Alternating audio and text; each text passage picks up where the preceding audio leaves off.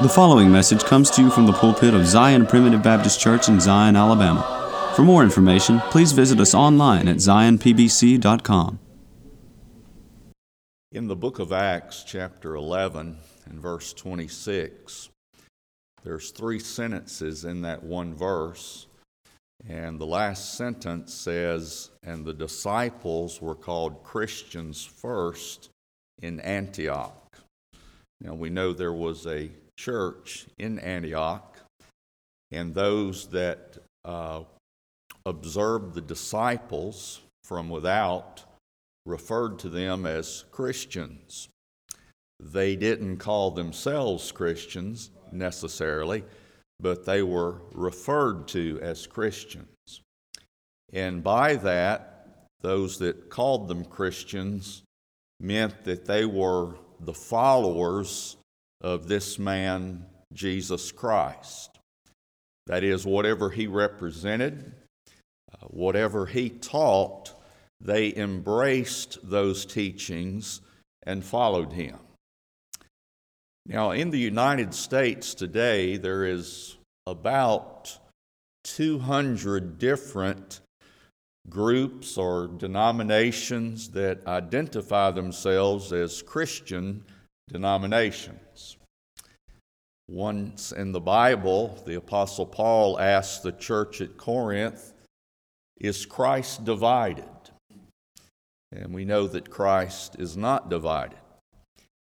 But when we look at the culture in which we live and recognize that there are hundreds of different religious denominations who claim to follow Christ, and yet they have different beliefs about Christ. They have different practices. Some have many uh, various auxiliary organizations in the church. Some, like us, have uh, very few, or in our case, not any uh, auxiliary organizations to the church. So I want us to consider the question today what is it about Christ that is most central, basic, and simple? Because most of you are familiar with the verse in John chapter 4, about verse 24, where Jesus told the woman at the well that God is a spirit and they that worship him must worship him in spirit and in truth. And he goes on to say, For the Father seeketh such to worship him.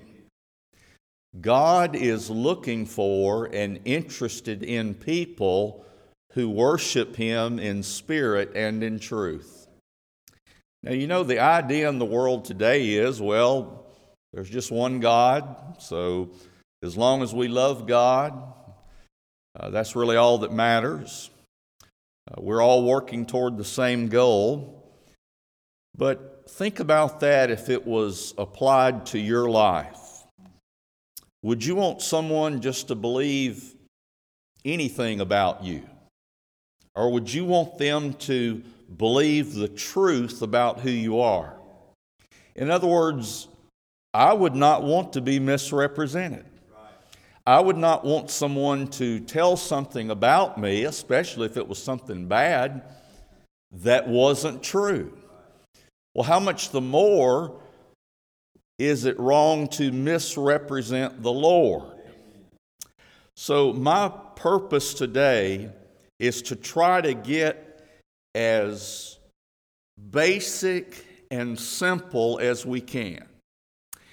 Now, let's begin in the book of Second Corinthians, chapter 11, in verse 2. Now, keep in mind, Paul is writing to a church, a group of baptized believers like we have here today. And Paul writes to this church in 2 Corinthians 11 and 2 and says, For I am jealous over you with a godly jealousy for I have espoused you to one husband, that I may present you as a chaste virgin to Christ. Now, certainly, uh, young people today ought to have the desire to be virgins when they marry. And having that desire and that moral principle, you would not want to, for someone in the community to misrepresent you in that regard. Well, Paul says, using that symbolic language, that I want you to be a chaste virgin to Christ. What does that mean? That means I want you to be attached to Christ alone. Now, it's easy to say that. But to say that you're a chaste virgin to Christ means that I fully embrace who Christ is. Now, notice how he develops this. He says, verse 3 But I fear lest by any means, as the serpent beguiled Eve through his subtlety, so your mind should be corrupted from the simplicity that is in Christ. And if I were going to give a title to this message, that would be it the simplicity that is in Christ.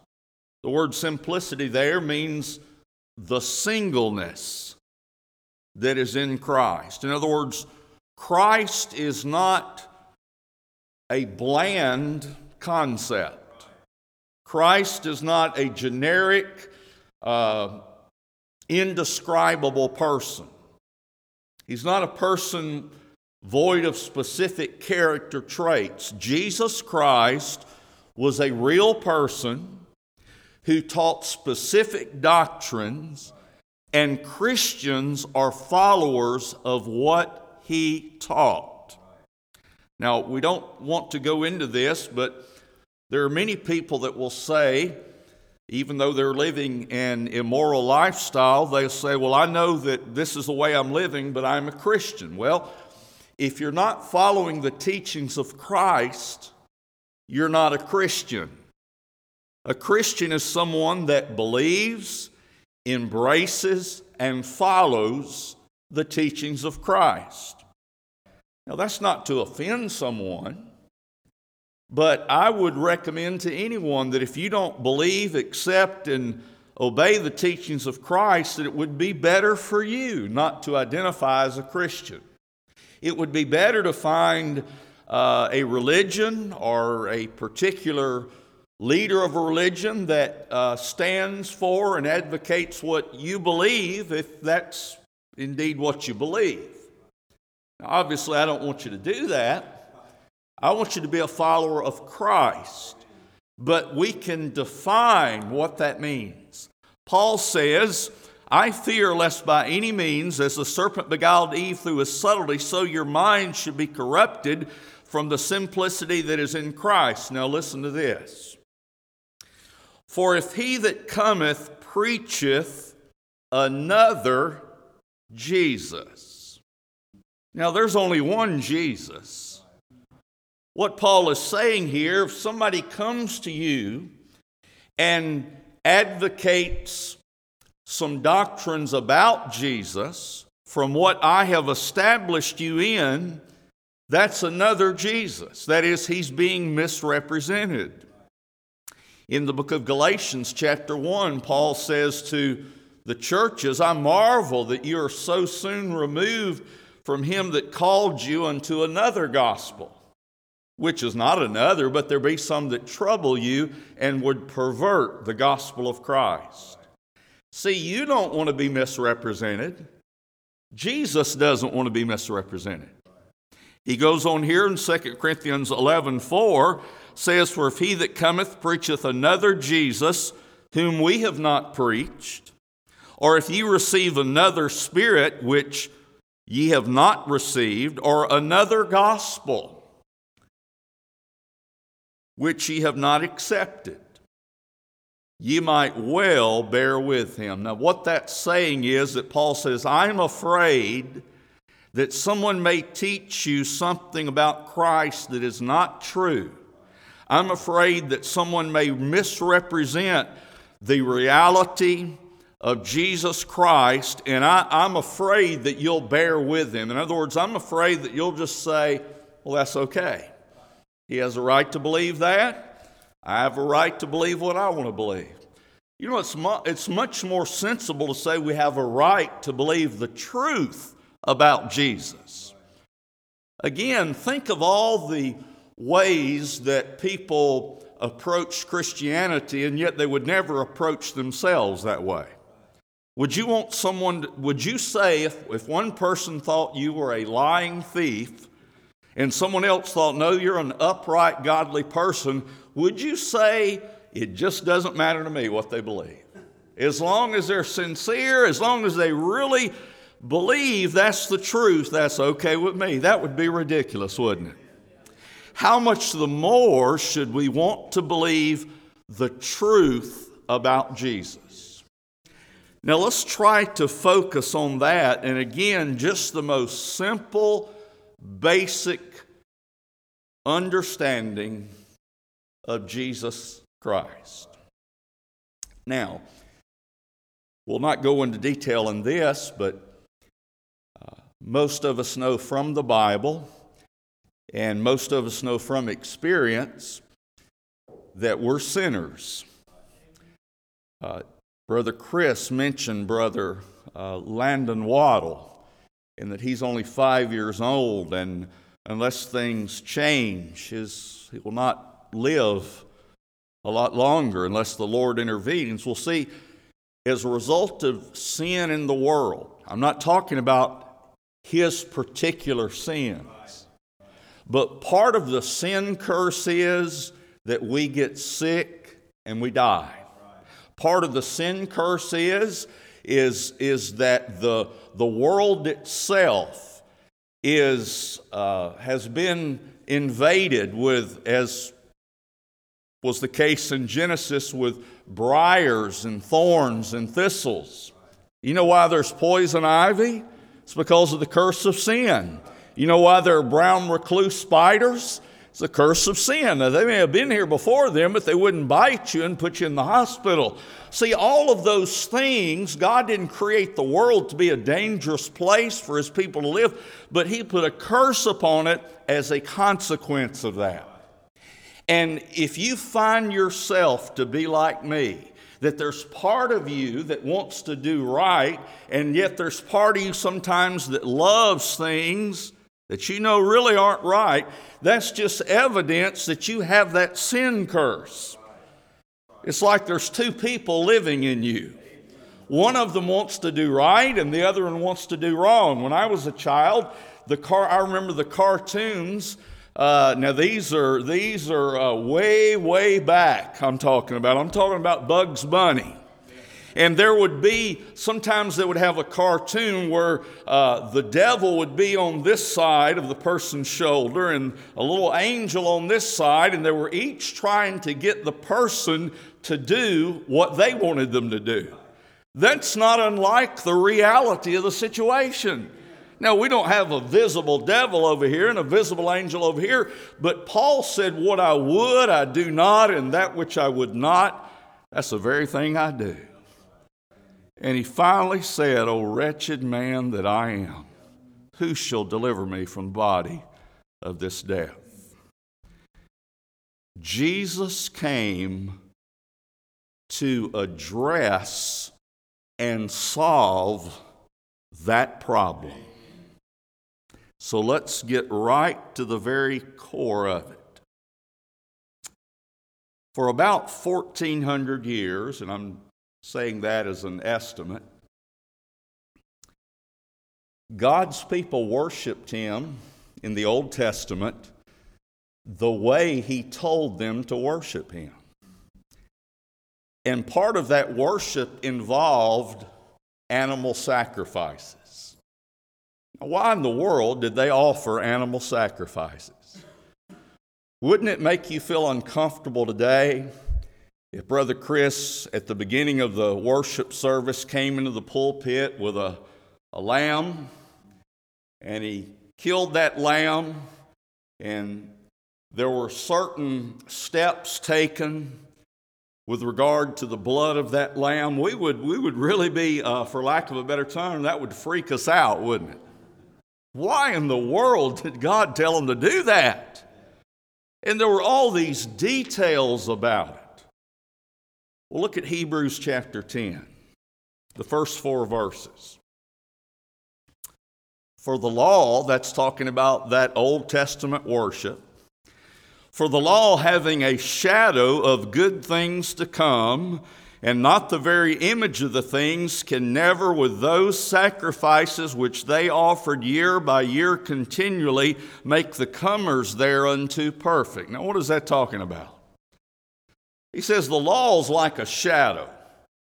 You know, when you look at your shadow, you can tell just a few details, can't you? But when you look in the mirror, you can see all kinds of details. Well, he's saying here that the law was like a shadow. In other words, those animal sacrifices, there's some, there's some meaning behind them. It may not be clear, we may not understand it, but it's like a shadow. It's, it's representative or it's related to something that's going to come later. He says it had a shadow of good things to come, but not the very image. In other words, it's not like looking in a mirror. And he goes on to say, it's not the very image of the things and it can never, with those sacrifices which they offered year by year continually, make the comers thereunto perfect. For then would they not have ceased to be offered, because that the worshippers once purged should have no more conscience of sins. But in those sacrifices, let's keep this simple now. In those sacrifices is a remembrance again made of sins every year. Okay, they worshiped this way for about 1400 years those sacrifices did not resolve the sin problem. He says, in those sacrifices is the remembrance of sins. And just to put it as simple as I know how, when they offered those animal sacrifices, God was saying, I want you to always think about that I need a Savior. I need a Savior. I need someone to be put to death. I need one to lay down his life. I need one to shed blood. Those sacrifices didn't accomplish it. Remember, they're just a shadow. They're, they're have some, some resemblance to the real thing. He says, in those sacrifices, there's a remembrance again made of sins every year. Okay, here you are living in 2020. Jesus came into the world about 2,000 years ago. You know some things they didn't know. But they worshiped God the way He said, and they worshiped Him by doing things that were a shadow of the real main event that would one day come. So look at Hebrews chapter 9 and verse 12.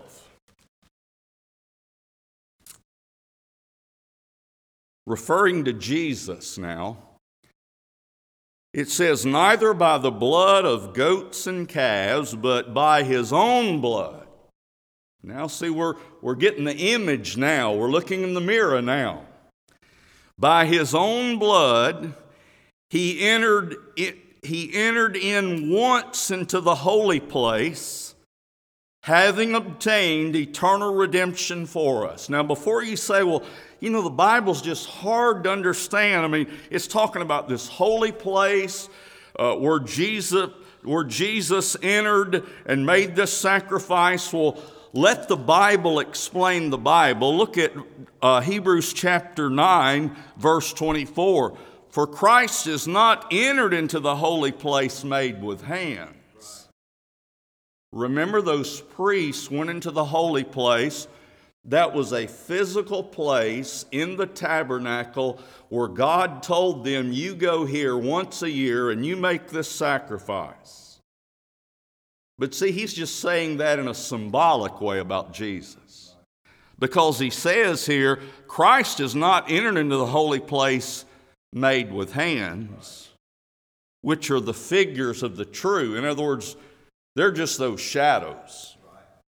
They're the figures of the true, but he's entered into heaven itself now to appear in the presence of God for us. Not yet that he should offer himself often, as the high priest entered into the holy place every year with blood of others, for then must he have suffered since the foundation of the world. But now, once in the end of the world, and we'll see what that means, end of the world, in just a second. Once in the end of the world hath he appeared to put away sin by the sacrifice of himself. Now, let's just be real slow and careful with this.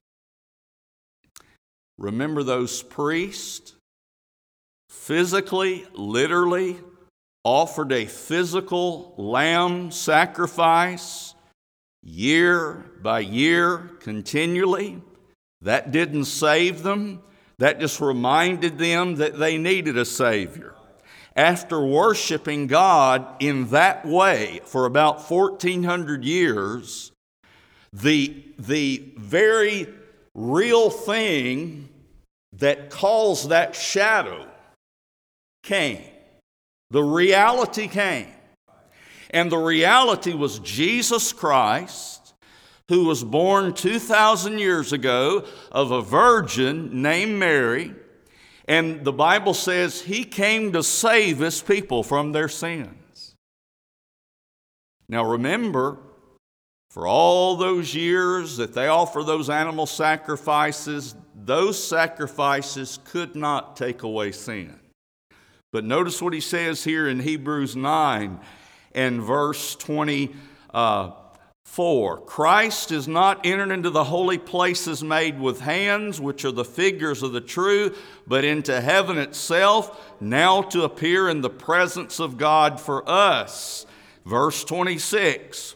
It says in the latter part of that verse, But now, once in the end of the world, hath he appeared to put away sin by the sacrifice of himself. Now, end of the world there just simply means that that type of worship that they did for 1400 years has now come to an end. You know, people will sometimes talk today and say, well, that was a different world back then. You know, you talk about the early 1900s, that was a different world back then. That, that wasn't a different planet. It wasn't, uh, it wasn't a different place that we lived. It was just a, a different way of life.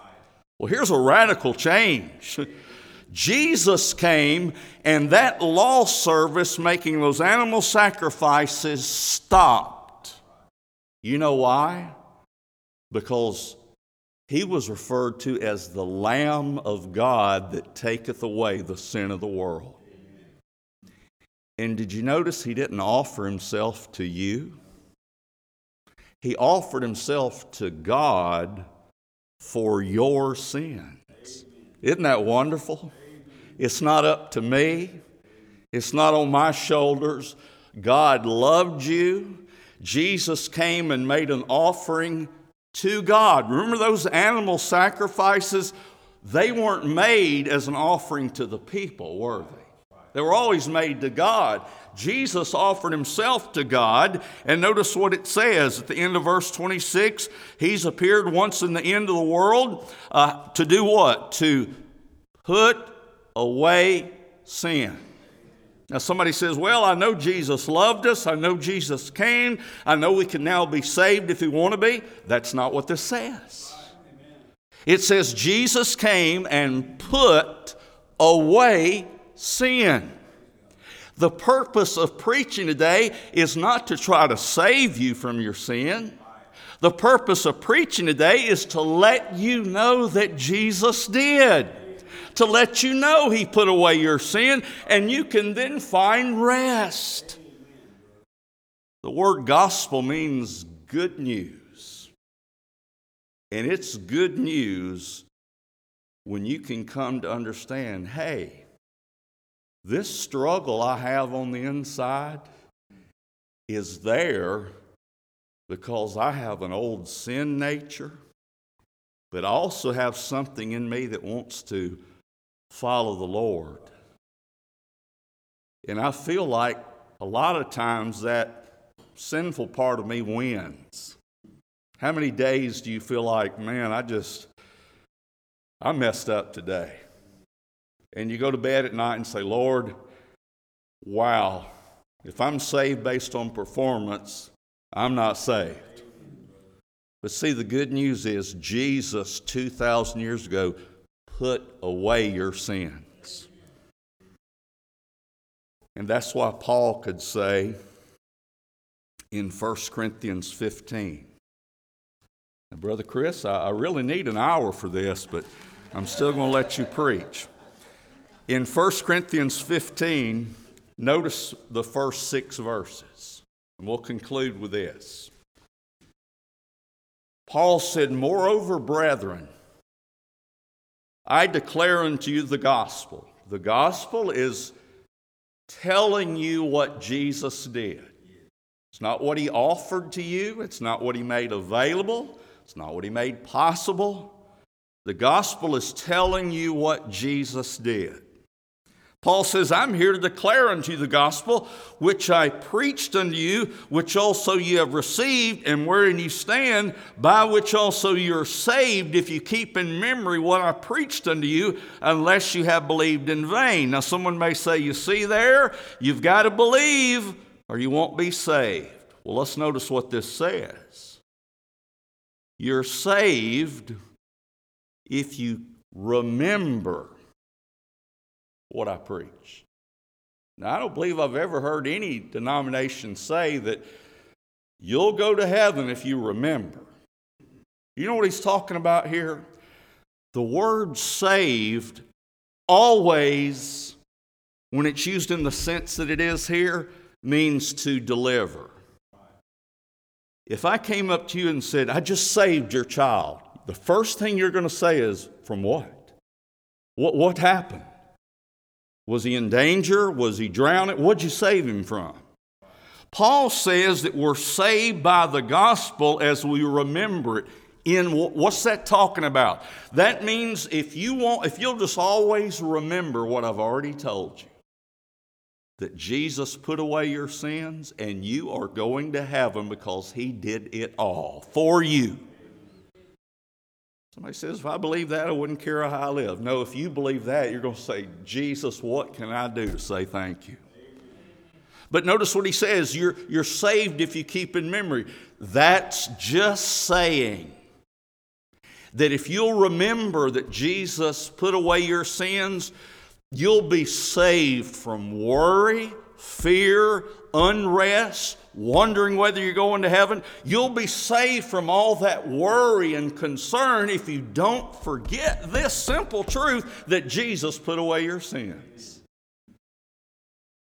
Aren't you glad he's not saying, now you better remember or you won't make it? That's not what he's saying. He's saying if, he's saying if you don't remember, if you're if somebody deceives you, if somebody preaches another Jesus, if somebody says, Yeah, Jesus did something, but you got to do something or you won't go to heaven. See, if you're led away from what I've tried to present to you and you start thinking that's the way it is, you know what? You're going to start being restless. You're going to start saying, Well, I wonder if I'm doing things right. Jesus put away your sin. Verse 3 for I delivered unto you first of all that which I also received, how that Christ died for our sins according to the Scriptures. Remember the Scriptures? That's the Old Testament that I talked to you about for a few minutes in the beginning. There were those shadows, those animal sacrifices. Paul says Christ died for our sins according to the scriptures, and that he was buried and rose again the third day according to the scriptures. And then he was seen of Cephas and then of the twelve. After that, he was seen of above 500 brethren at once, of whom the greater part remain unto this present. But some are fallen asleep. Jesus saved his people from their sins. if you peel back all the layers, here's what the church is about it's about people coming together like we are this morning and thanking the Lord that He saved us. When we sing, we're, look at the words and ask yourself, is this a hymn that where I can thank the Lord for what He's done for me? When the preacher gets up to preach, he wants to, he wants to tell you what Jesus did so you can thank the Lord. Now, if you believe it and want to be a, a real follower of the Lord, then you ought to be baptized. That doesn't get you to heaven. That's just you saying, I believe He put away my sins. And I want everybody to know it. I want to go into that water. I want to be buried under it and brought up again. Because I want everybody to know that I believe Jesus saved me from our sins. And me believing it didn't save me, Jesus saved me, but I ought to believe it because that'll help me find peace and comfort. We thank you for listening to today's message. For more information, please visit us online at zionpbc.com.